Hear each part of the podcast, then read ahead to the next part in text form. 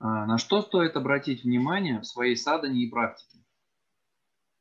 Какие акценты сделать? В целом мы уже не раз об этом говорили, много говорили. Джапа. Займитесь джапой.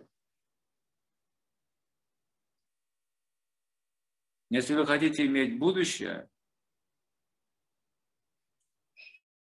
своей духовной жизни,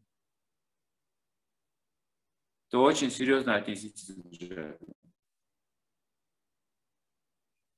Если вы хотите понимать других, и чтобы вас понимали также, очень серьезно. Если вы хотите создать движение, чтобы вы пропали, вот на этом ровном месте, очень серьезно займитесь джапой.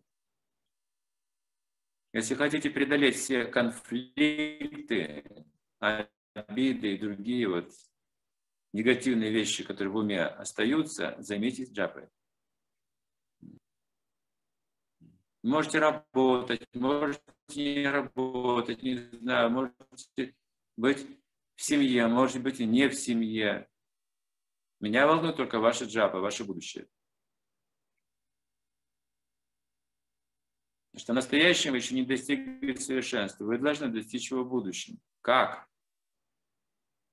Как вы собираетесь достичь совершенства в будущем? Для этого нужно что-то делать сейчас, в настоящем.